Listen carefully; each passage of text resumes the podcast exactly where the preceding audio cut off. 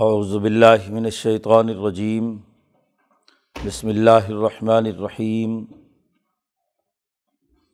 یا ایہا الناس، ضرب مثل فاستمعوا له۔ ان الذین تدعون من دون اللہ لن يخلقوا ذبابا ولو اجتمعوا له، وإن يسلبهم الذباب شيئا لا يستنقذوه منه۔ ضعف الطالب والمطلوب. ما قدر اللہ حق قدری ان اللہ لقوی عزیز اللہ یصطفی من الملائکۃ رسلا ومن الناس. ان اللہ سمیع بصیر یعلم ما بین ایدیہم وما خلفہم وإلی اللہ ترجع الامور یا ایہا الذین آمنوا ارکعوا وسجدو وعبدو ربکم وفعلوا الخیر لعلکم تفلحون وجاہدوا فی اللہ حق جہادہ هو اجتباکم وما جعل علیکم فی الدین من حرج ملت ابیکم ابراہیم ہوا سماکم المسلمین من قبل، وفی حاضہ لیکون الرسول شہیدن علیکم و تکون و شہدا الناس فعقیم الصلاۃ و آت الزکوٰۃ و عتصم بلّہ ہوا مولاکم، فنعم المولا و نعم النصیر. صدق اللہ العظیم. یہ صورت الحج کا آخری رقوع ہے۔ صورت کا آغاز ہوا تھا۔ یا یوہنا ستقو ربکم۔ اے لوگو، اپنے رب سے ڈرو تقوا اختیار کرو۔ ساتھ ہی یہ کہا گیا تھا کہ ان نزل تصاعتی شعیع عظیم۔ انقلاب اور قیامت کا زلزلہ بہت بڑی چیز ہے۔ اس خوفناک حالت میں جب کائنات کا پورا نظام ختم کر کے رکھ دیا جائے گا، اس سے ڈرو اور اپنے اعمال کا محاسبہ کرو۔ انسانی معاشرے سے ظلم و ستم کا خاتمہ کرو۔ شکوک و شبہات، بے علمی اور جہالت ختم ہونی چاہیے۔ اسی لیے کہا تھا کہ جو لوگ بغیر کسی علم و شعور سے تم سے اللہ کی آیات میں جھگڑتے ہیں وہ ظالم ہے۔ علم و شعور کا ہونا اور حقائق کی بنیاد پر رائے قائم کرنا ضروری ہے۔ جہالت پر مبنی لڑائی، جھگڑا انسانی معاشرے کے لیے نقصان دہ ہے۔ پھر یہ بات واضح کی گئی کہ اللہ کے ڈر اور تقوا کے لیے حج بیت اللہ کرو۔ ابراہیم علیہ السلام نے یہ مرکز اسی لیے بنایا تھا جو لوگ اللہ کی شاعر کی عظمت، اس کی محبت دل میں رکھیں گے تو اس سے دلوں کا تقوا پیدا ہوتا ہے۔ اور پھر یہ ظاہری اعمال ہی نہیں کہ تمہارا خون بہانا یا ظاہری عبادت کرنا یہ کافی ہے، بلکہ اس کے ساتھ ساتھ تمہارے دلوں کا تقوا بھی چاہیے۔ لینال اللہ لحومہ ولا دما ولا کی ینال التقوا من کم اللہ کو تمہارا ذبح کیا ہوا جانور، گوشت اور خون نہیں پہنچتا۔ اصل میں تو تمہارے دلوں کا تقوا اور ادب کہ دلوں میں تمہاری کیا کیفیت ہے۔ انسانیت کی خدمت ہے، اس کی بھلائی کا جذبہ رکھتے ہو، تو پھر تو ٹھیک ہے، ورنہ ظاہری رسم اس سے تقوا حاصل نہیں ہوتا۔ تقوا کے حصول کا ایک اور راستہ آگے بتلایا گیا۔ کہ ظالموں سے جہاد اور کتال کرو۔ وزین الدین یوقات بن ظلم اور دنیا میں بہت سی ظالم بستیاں ہیں جو ہم نے تباہ و برباد کی ہیں۔ جو لوگ صحیح راستے پر ہوں گے وہی کامیاب ہے پھر اللہ کی طاقت اور قدرت اور حقانیت پوری کائنات پر اس کی گرفت، اس کا تذکرہ پچھلے رقوع میں بیان کیا گیا۔ اب اس آخری رقوع میں دوبارہ انسانیت کو مخاطب کیا ہے۔ شروع صورت اور آخر صورت کے مضامین۔ پہلا دعویٰ ہوتا ہے، درمیان میں دلائل ہوتے ہیں۔ اور ہر صورت کے آخر میں اس پورے دعوے کے مطابق دلائل کی باتوں کو سمیٹا جاتا ہے۔ چونکہ قرآن حکیم کی ہر صورت اس کتاب مقدس کا ایک چیپٹر ہے۔ اور صحیح ترتیب کسی بھی کتاب کی یہ ہوتی ہے۔ کہ ہر باب کے شروع میں جو بات واضح کی جانی ہے وہ دعویٰ کیا جائے، بنیادی اصول بیان کیے جائیں اور پھر اس کے دلائل دیے جائیں اور آخر میں اس کو بات کو سمیٹ کر خلاصہ نکال دیا جائے۔ تو اس آخری رقوع میں پوری صورت کے مضامین کو سمجھانے کے لیے ایک مثال دے کر خلاصہ نکال دیا، خدا پرستی اور انسان دوستی کے تناظر میں۔ اس رقوع کے آغاز میں بھی کہا، یا یو الناس، اے لوگو زوریبہ مثلاً ایک مثال تمہارے سامنے بیان کی جا رہی ہے۔ فسط لہو کان لگا کر اسے سنو اور سمجھو۔ اجتماع توجہ سے سننا۔ لاپرواہی اور غفلت سے سننا اجتماع نہیں ہے۔ کان لگا کر توجہ سے اس مثال کو سنو بھی اور سمجھو بھی کہ اس مثال میں کیا بات بیان کی جا رہی ہے۔ ان الدین تدعون مندون اللہ، بے شک وہ جنہیں تم اللہ کو چھوڑ کر پکارتے ہو، پتھر کے بت ہوں، کسی فرعون اور نمرود کو تم خدا کہتے ہو، خاص طور پر بے جان مورتیاں جن کو تم پوجتے ہو۔ لن یخلقو زبابن یہ سب مل کر ایک مکھی پیدا نہیں کر سکتے۔ مکھی میں کتنے فیچر ہیں، کیا کیا کام کرتی ہے۔ یہ سب جتنے بھی خدا تم نے بنا رکھے ہیں، فرعون، نمرود، شداد، حامان، لات، منات، عزا، پتھر کے بت ہوں یا قبریں ہوں یا انسان ہو یا کوئی شیطان اور جن ہو، یہ سب بھی مل جائیں۔ تو ایک چھوٹی سی حقیر سی مکھی پیدا نہیں کر سکتے۔ لن یخلقو زبابن دنیا کی حقیر سمجھے جانے والی مخلوق ایک مکھی، مچھر، معمولی سا ایک جرسومہ یا وائرس، یہ پیدا نہیں کر سکتے۔ لن یخلق و زبابن ولا وج تماع لہو اگرچہ یہ سارے کے سارے اپنی تمام ذہنی، عقلی اور علمی صلاحیتیں جمع کر لیں۔ ان کے اندر یہ طاقت اور قوت نہیں ہے۔ اور یہ جو پتھر کے بت تم پوجتے ہو، ان کی حالت تو یہ ہے کہ وہ یسلب ہو مضباب شعین مکھی ان سے کوئی چیز چھین کر لے جائے تو لا یستن قزو یہ اس سے واپس دوبارہ نہیں لے سکتے، چھڑا نہیں سکتے۔ کسی فرعون کے کھانے پر سے کھانے پہ بیٹھ کر اپنا ڈنگ مار جائے یا وہاں سے خوراک کا حصہ لے کر چلا جائے، تو کون سا فرعون جا کر مکھی کو پکڑے اور اس کے منہ میں سے خوراک کو چھین کر لائے؟ ان میں سے کسی میں کوئی طاقت نہیں ہے۔ اور خاص طور پر پتھر کے یہ بت بے جان جو کھڑے ہوئے ہیں، ان کے سامنے تم چڑھاوے چڑھاتے ہو، نظریں مانتے ہو، منتیں دیتے ہو یہ پتھر تو اپنے سامنے کی خوراک کی حفاظت نہیں کر سکتے۔ لا یستن قزو قرآن کہتا ہے، سمجھو ضعفت طالب ول مطلوب ان بتوں کے چاہنے والے طالب وہ بھی کمزور ہیں۔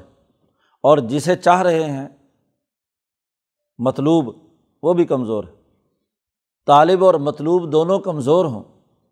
اور ان کو اللہ کے مقابلے میں لا کر کھڑا کر رہے ہو تم۔ کیا حیثیت ہے ان کی؟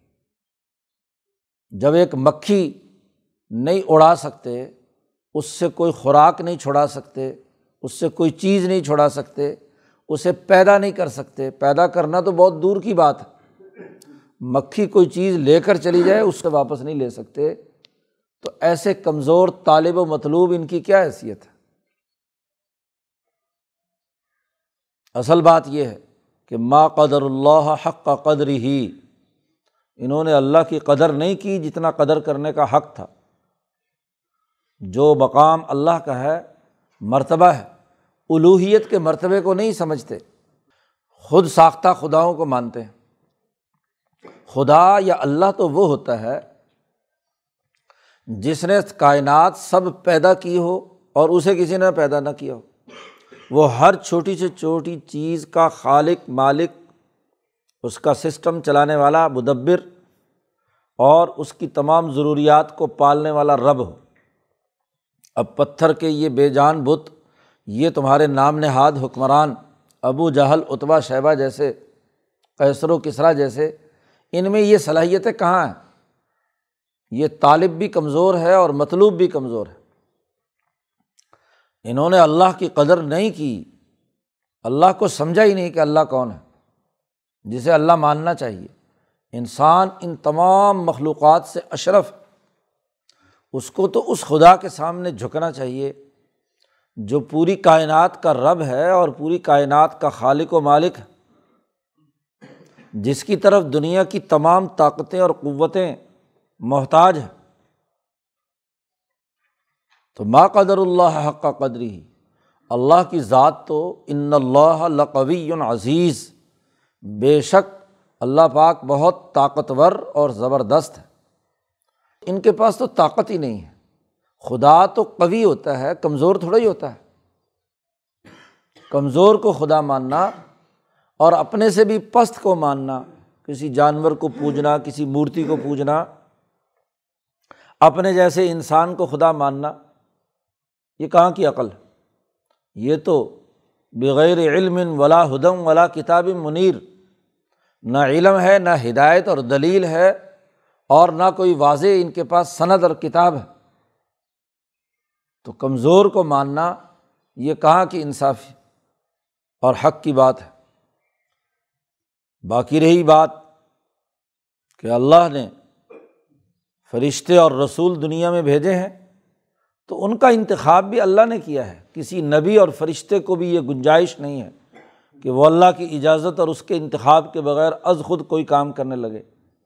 اللہ یستفی من الملاکتی رسولن اللہ نے منتخب کیے ہیں فرشتوں میں سے رسول، پیغام لانے والے۔ اللہ کا پیغام لانے والے فرشتوں میں، جیسے جبرائیل علیہ السلام جو امبیا پر وہی لے کر آتے ہیں۔ تو فرشتوں میں سے بھی اللہ کا انتخاب ہے کہ کسے پیغام دے کر کسی نبی کے پاس بھیجنا ہے۔ اور وامن الناس اور لوگوں میں سے بھی اللہ نے منتخب کیے ہیں کہ کس کو رسول بنانا ہے، کون نبی بنے گا، کون پیغمبر ہوگا۔ نبی کے اپنے اختیار میں بھی نہیں ہے کہ وہ از خود نبی بنے۔ اور نبی بن بھی جائے تو تب بھی اپنی طرف سے کوئی بات بیان نہیں کر سکتا۔ نبی اور رسول ہوتا ہی وہ ہے جو اللہ کے ہر حکم کا پابند، اس کا محتاج، اس کے حکم کے بغیر تو وہ کوئی بات زبان سے نکال نہیں سکتا، عمل نہیں کر سکتا۔ ان اللہ سمیع بصیر، بے شک اللہ پاک بہت ہی سننے والا اور دیکھنے والا ہے۔ سمیع بھی ہے اور بصیر بھی ہے۔ تمام چیزیں اس کے مشاہدے میں کہ تم کیا حرکتیں کر رہے ہو؟ تمہارا معاملہ کیا ہے؟ ہر چیز کو دیکھتا ہے اور سنتا ہے۔ اس کے علم کا کی حالت تو یہ ہے کہ یا علم و مابینہ ائی دیم و ما خلف ہوں تمہارے سامنے جو کچھ ہے اسے بھی جانتا ہے۔ یا آگے جو کچھ تم نے بھیجا ہے اعمال پہلے سے وہ بھی اس کے ریکارڈ میں ہے۔ اور وما خلف ہم تمہارے پیچھے کیا ہو رہا ہے اسے بھی جانتا ہے۔ تم تو صرف ایک طرف کا علم رکھتے ہو۔ ایک طرف دیکھ سکتے ہو۔ ایک طرف کی بات سن سکتے ہو۔ اللہ وہ ذات ہے جو تمہارے آگے، پیچھے، دائیں بائیں، اوپر، نیچے، ہر چیز کا علم رکھتا ہے۔ سمیع بھی ہے، بصیر بھی ہے اور علیم بھی ہے۔ اور یاد رکھو وہ اللہ ترجع العمور اللہ کی طرف تمام معاملات لوٹ کر جانے ہیں۔ آخر میں پہنچنا بھی تم نے اللہ کے پاس۔ تو اللہ کا حق کیوں نہیں ادا کرتے؟ اس کا جو مقام اور مرتبہ ہے، اس کی قدر پوری کیوں نہیں کرتے؟ اس کا صحیح اندازہ کیوں نہیں لگاتے؟ جو کمزور ہیں، ناقص ہیں، محتاج ہیں، خود اپنا کام نہیں کر سکتے، ان کو خدا کیوں مانتے ہو؟ اس مثال کے ذریعے سے خدا کی عظمت، خدا کی طاقت اور قوت اس کو واضح کیا گیا۔ یا یو الدین اے ایمان والو، چار کام یہاں مسلمانوں کو کہے گئے۔ اے ایمان والو رکو کرو۔ رکو کرنے والوں کے ساتھ رکو کرو۔ جھک جاؤ اللہ کے سامنے۔ وس جدو سجدہ کرو۔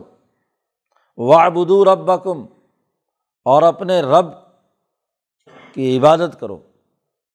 جب اللہ کو مان لیا، اللہ کا صحیح قدر اور اس کو طاقتور تسلیم کر لیا، تو اب اپنی کمر جھکا دو اس کے سامنے۔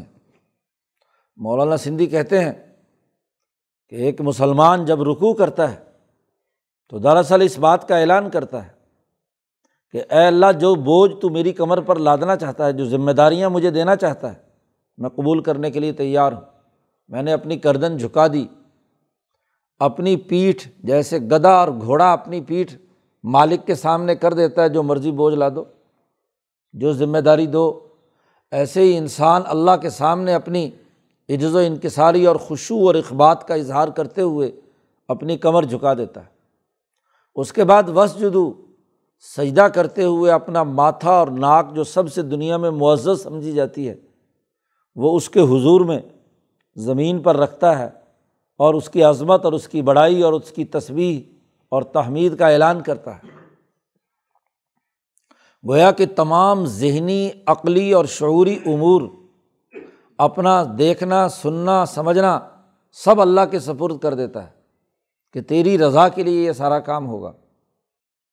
جو تو کہے گا وہ دیکھوں گا، جو تو کہے گا اسے سنوں گا۔ جو تو دیکھ، بتائے گا، علم دے گا، شعور دے گا، اسے علم کو حاصل کروں گا۔ اس لیے سجدے کی دعاؤں میں نبی کرم صلی اللہ علیہ وسلم نے وہ دعائیں پڑھی ہیں، جن میں اپنے چہرے اور چہرے سے متعلق جتنی چیزیں ہیں، ان کے سجدے کا حکم دیا ہے۔ سجد کا وجہ ہی و سمعی و بصری و مخی فتبارک اللہ احسن الخالقین۔ یہ حضور کی دعا سجدے کی۔ تو یہ تمام چیزیں اپنے چہرے، اپنے کان، اپنی آنکھ، اپنی جسم، اپنے وجود کو اللہ کے سامنے جھکانے کا پورا پورا اعلان۔ سجدہ کرو۔ وابدو رب کم اور اپنے رب کی عبادت کرو۔ غلامی صرف اور صرف رب کی ہوگی۔ ایک انسان، کسی انسان کا غلام کیوں ہو؟ ایک انسان کسی پتھر اور بت کا غلام کیوں ہو؟ اس کو غلامی کرنی ہے، عبادت کرنی ہے، تو صرف اور صرف اپنے رب کی جو تمہیں پالنے والا ہے، ذات باری تعالیٰ کی۔ چوتھا کام دیا، کہا وف الخیرہ انسانی زندگی میں بھلائی کے کام کرو، خیر کے کام کرو۔ برائی کے کام مت کرو۔ انسانوں کو ایزا مت پہنچاؤ۔ انسانوں کی ضروریات کو پورا کرو۔ ان کے ساتھ خیر خواہی کرو۔ امر ہے، حکم ہے۔ جیسے رکوع اور سجدہ نماز کا باقاعدہ حکم ہے، ایسے ہی وف الخیرہ خیر کا کام کرو۔ غلطی ہو جائے تو الگ بات ہے۔ لیکن اپنی نیت صاف رکھ کے انسانیت کی بھلائی کا، انسان دوستی کا کردار ادا کرو۔ وفال الخیرہ لعلکم تفلحون، تاکہ تم کامیاب ہو جاؤ۔ فلاں پاؤ، بقا تمہاری اسی میں ہے۔ پوری صورت کا خلاصہ بتا دیا کہ اللہ کے سامنے جھکو، سجدہ کرو، اسی کی غلامی کرو اور انسانیت کے لیے خیر کا بھلا کام کرو۔ اور خیر کے کاموں میں سے اہم ترین کام جہاد اور انقلاب کی جد وجہد اور کوشش ہے۔ اس لیے پانچواں حکم آگے دیا وجاہد فلّہ حق کا جہاد ہی اللہ کے راستے میں خوب جد وجہد اور محنت اور جہاد کرو، جیسا کہ جہاد کرنے کا حق ہے۔ حق کا جہاد ہی یعنی اپنے تئیں، اپنی جان، اپنا مال، اپنی تمام طاقتیں اور قوتیں اللہ کے دین کو غالب کرنے، مظلوموں کی مدد کرنے، ظالموں کی مزاحمت کرنے اور ان کا مقابلہ کرنے میں خرچ کرو۔ جاہدو باقاعدہ حکم ہے۔ اسی لیے حضرت شیخ الہند نے بڑا جامع ترجمہ کیا ہے۔ محض قتال ہی نہیں، بلکہ کہا، محنت کرو اللہ کے واسطے، جیسے کہ چاہیے محنت کرنا۔ اب محنت اور جد وجہد اس میں تمام جہاد آ گئے۔ جی۔ پارٹی بنانا، پارٹی کی اجتماعی طاقت کو اکٹھا کرنا، جہاد بالقلم بھی ہے، جہاد بالسیف بھی ہے ہاں جی اور جہاد بالقتال بھی ہے، تمام جیسے جیسے حالات اور گرد و پیش کے وقائع ہوں، جس کے تناظر میں تمہیں فیصلہ کرنا ہے، تو محنت اور جد وجہد کا راستہ اختیار کرو، سستی، کاہلی، بزدلی چھوڑ دو۔ پانچواں بنیادی حکم دیا۔ ہوج تباکم مسلمانوں کو مخاطب ہو کر کہا جا رہا ہے، یا الزین امن پیچھے بات چل رہی ہے۔ اللہ نے تمہیں منتخب کیا ہے، خاص طور پر صحابہ اکرام، رضوان اللہ علیہ مجمعین۔ صحابہ کی بڑی جامع خصوصیت،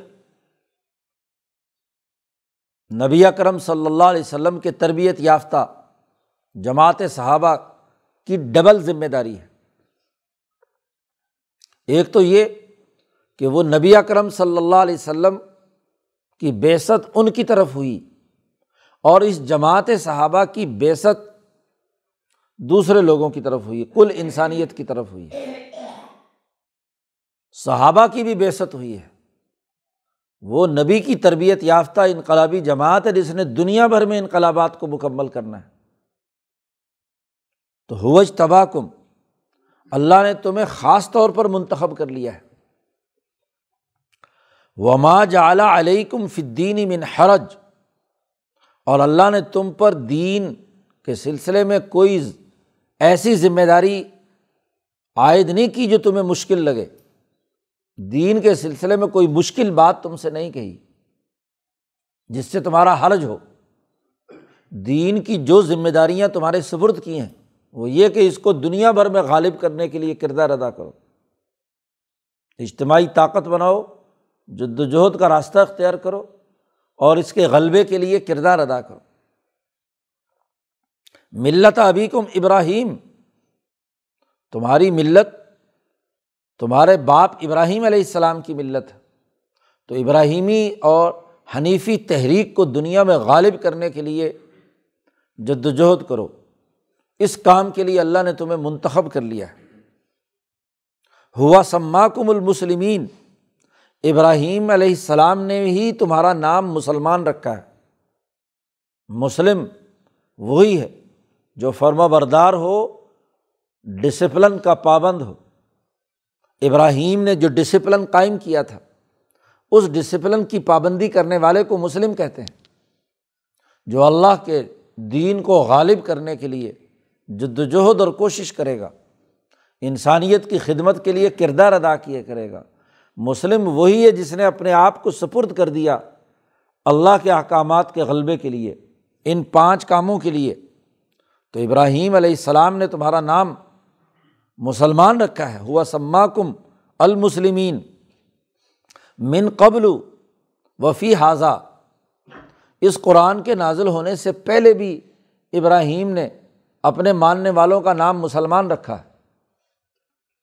اور وفی حاضہ، اور اس قرآن میں بھی تمہارا نام مسلمان ہے۔ تو تمہارے مسلمان ہونے کا تقاضا یہ ہے کہ تم ان ذمہ داریوں کو ادا کرو۔ اور یہ ذمہ داریاں تمہارے سپرد کی ہیں اس لیے کہ لیکون رسول شہیدن علیہ کم تاکہ رسول تم پر نگران بنے۔ تمہیں بتلائے، حضرت شیخ الہند نے یہاں ترجمہ کیا، تمہیں بتلانے والا ہے۔ اللہ کے علوم نبی تمہیں بتانے والا ہے۔ اور و تکون شہدا الناس، اور تم پوری انسانیت کو بتلانے کے لیے ہو۔ تمہاری بیست ہوئی ہے، تمہارا کام ہے کہ دنیا بھر کے انسانوں تک اپنا یہ پیغام منتقل کرو۔ تم بتلانے والے ہو، انسانیت کو نگران ہو۔ اور نگران کا کام، چوکیدار کا کام کیا ہے؟ کہ وہ ان تمام ذمہ داریوں کو، اس پورے ڈسپلن کو، جو اس چوکیدار کے ذمے لگایا گیا ہے، نگران کے ذمے لگایا گیا ہے، اس کی پاسداری کرے۔ اور وہ ڈسپلن ان پانچ باتوں میں جو پیچھے بیان کر دیں، یا الزین امن القعو وس جدو و ابدو ربکم و الخیر و جاہد فلّہ حق جہاد ہی، یہ پانچ ذمہ داریاں ہیں۔ یہ بتلانا ہے پوری انسانیت کو تم نے۔ اور اس کے لیے لفظ شہدا یا شہید استعمال کیا ہے۔ نگران ہے ذمہ دار ہے یہ نہیں کہ بحث صرف واز کہہ دیا۔ نگرانی کرنی ہے کہ کیا یہ پانچ امور سوسائٹی میں آ گئے ہیں۔ ان کا ڈسپلن پیدا ہو گیا ہے۔ اس کے مطابق سسٹم بن گیا ہے۔ دین یا نظام وجود میں آ گیا ہے، یہ تمہاری ذمہ داری۔ ہے اور جب یہ نظام قائم ہوگا تو پھر فعقیم الصلاۃ و آت الزکات و تسم و بلّہ اس نظام کے نتیجے میں نماز کا نظام قائم کرو، زکوٰۃ ادا کرو اور اللہ کی رسی کو مضبوطی سے پکڑ لو۔ تین کام مزید واضح کر دیے۔ کہ نماز کا نظام بناؤ۔ خود نماز پڑھتے، عادت بناتے۔ مکہ مکرمہ میں جب تک جماعت کی تیاری کا مرحلہ تھا، اس وقت اپنی اپنی انفرادی نماز پڑھتے تھے۔ رکوع کرتے تھے، سجدہ کرتے تھے۔ خود نبی اکرم صلی اللہ علیہ وسلم کا معمول تھا۔ اور مدینہ میں آئے تو با جماعت نماز قائم کرنے کا، باقاعدہ اجتماعی مرکزیت قائم کر کے۔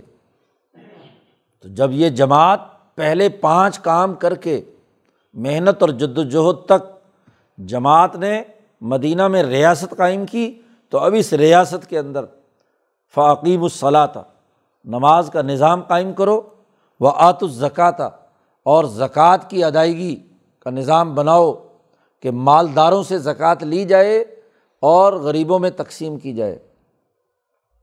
تو خز و من اغنیا اہم و ترد الا فقرا اہم یمن کا گورنر بناتے ہوئے معاذ ابن جبل رضی اللہ تعالیٰ عنہ سے حضور صلی اللہ علیہ وسلم نے فرمایا تھا کہ وہاں کے مالداروں سے زکوٰۃ اکٹھی کرو تو خز و من اغنیا اہم وہاں سے لی جائے گی۔ اور وہ ترد الا فقرا اہم اور وہاں کے جو فقیر اور غریب لوگ ہیں، ان کو وہ زکوٰۃ لوٹائی جائے گی۔ ان کو پر وہ مال خرچ کیا جائے گا۔ یہ زکوٰۃ کا نظام۔ تو زکوٰۃ کا نظام قائم کرو۔ اور وہ تسیم و بلّہ ہی اللہ کی رسی کو مضبوطی سے پکڑ لو۔ اللہ کی رسی کو مت چھوڑو۔ اللہ کے ساتھ تعلق کے نتیجے میں ہی یہ خدمت انسانیت کا نظام قائم ہونا ہے۔ شروع میں کہا تھا، یا یو ستقو ربکم۔ اے لوگوں اپنے رب سے ڈرو۔ اور آخری آیت میں کہا وا تسیم و بلّہ اللہ کی رسی کو مضبوطی سے پکڑ لو۔ تقوا کا آخری نتیجہ یہ ہے۔ کہ اس کے نتیجے میں انسان اللہ کی رسی کو، اللہ کے احکامات کو سوسائٹی میں عملاً قائم کرنے کے لیے پوری مضبوطی سے جد وجہد اور کوشش کرے، کیوں؟ ہوا مولا کم وہ اللہ ہی تمہارا مولا ہے۔ مولا اسے کہتے ہیں جس کی ولایت ہوتی ہے، جس کی حکمرانی ہوتی ہے۔ تمہارا حکمران اللہ ہے، اس کی ولایت قبول کرو۔ اور اس کی حکمرانی میں اس کے ڈسپلن کو مضبوطی سے پکڑ لو، اس کی رسی کو مضبوطی سے پکڑ لو۔ اور فن عمل مولا و نعم نصیر اللہ ہی بہت اچھا مولا ہے۔ مولا وہ جو پناہ دینے والا، حکومت کا کام، لوگوں کو پناہ دے کر تحفظ دینا۔ تو بہت اچھی تحفظ دینے والی حکومت ہے اللہ کی، نعم المولا۔ اور وہ نعم النصیر اور بہت ہی اچھا مددگار ہے۔ پہلے بھی کئی دفعہ اس کی وضاحت کی کہ ایک ولایت ہے اور ایک نصرت ہے۔ ولایت اور مولا یا ولی اس کا تعلق طاقت اور حکومت سے ہے۔ تو آدمی کسی طاقتور حکومت کی حفاظت میں آ جائے تو اب اس کا کون کوئی بگاڑ سکتا ہے؟ جس کے تعلق حکمران سے ہو جائے تو اس کا کوئی نقصان نہیں پہنچا سکتا۔ اور دوسری شکل یہ ہوتی ہے کہ حکومت کی پناہ تو نہ ہو، لیکن افرادی قوت مدد کرنے والے اتنے ہوں، عوام کا ہجوم آ جائے، تو وہاں اکیلا افسر کیا کرے گا؟ کچھ نہیں کر سکتا۔ تو وہاں عوام کی مدد کرنے والے کافی لوگ ہوں۔ ہجوم ہو تو وہ نصیر ہوتا ہے۔ تو بچنے کے دو ہی راستے ہوتے ہیں۔ یا عوام کی طاقت اتنی اکٹھی کر لے کہ جس سے حکومت کا مقابلہ کرے اور یا کسی حکومت کے ساتھ وابستہ ہو جائے تو پھر اس کو کوئی کچھ نہیں کہہ سکتا۔ تو دونوں طاقتیں، نصیر بھی اللہ بہت بڑا ہے، بہت اچھا اور عمدہ ہے، نصرت بھی اس کی طرف سے آتی ہے، کیونکہ تمام طاقتیں اور قوتیں اس کے قبضے میں ہیں۔ تو ان تمام طاقتوں اور قوتوں کو تمہاری مدد کے لیے بھی وہی بھیجنے والا ہے۔ اور حکمران ہونے کی حیثیت سے ولایت اور حکومت کی حیثیت سے تمہارا نگران بھی ہے اور تمہیں مکمل سپورٹ فراہم کرنے والا ہے۔ فن عمل مولا ون من نصیر گویا کہ واضح کر دیا گیا کہ مسلمان جماعت پہلے تمام انسانوں کو مخاطب کیا تھا۔ یا الناس اتقو ربکم۔ اور اب یہاں اس تقوا حاصل کرنے والی جماعت کے امور اور ذمہ داریاں بتلا دیں کہ یہ یہ کام تم نے کرنے ہیں۔ تو تمہارے لیے کامیابی ہے۔ ابراہیم علیہ السلام کی اس تحریک کو غالب کرنے کے لیے تمہیں جد وجہد اور کوشش کرنا ہے۔ اور ابراہیم علیہ السلام نے ہی مکہ المکرمہ کا یہ مرکز قائم کیا تھا۔ اور اس لیے قائم کیا تھا کہ طاہر بیت یا لطفینہ ولقا امینہ وررقع سجود ان تمام کے لیے یہ حرم کا مرکز بنایا گیا ہے۔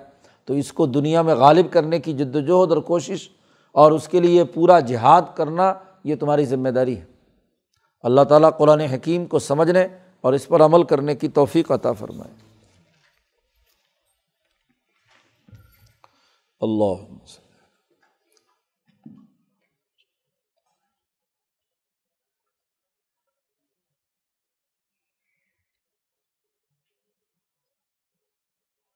اجمعین۔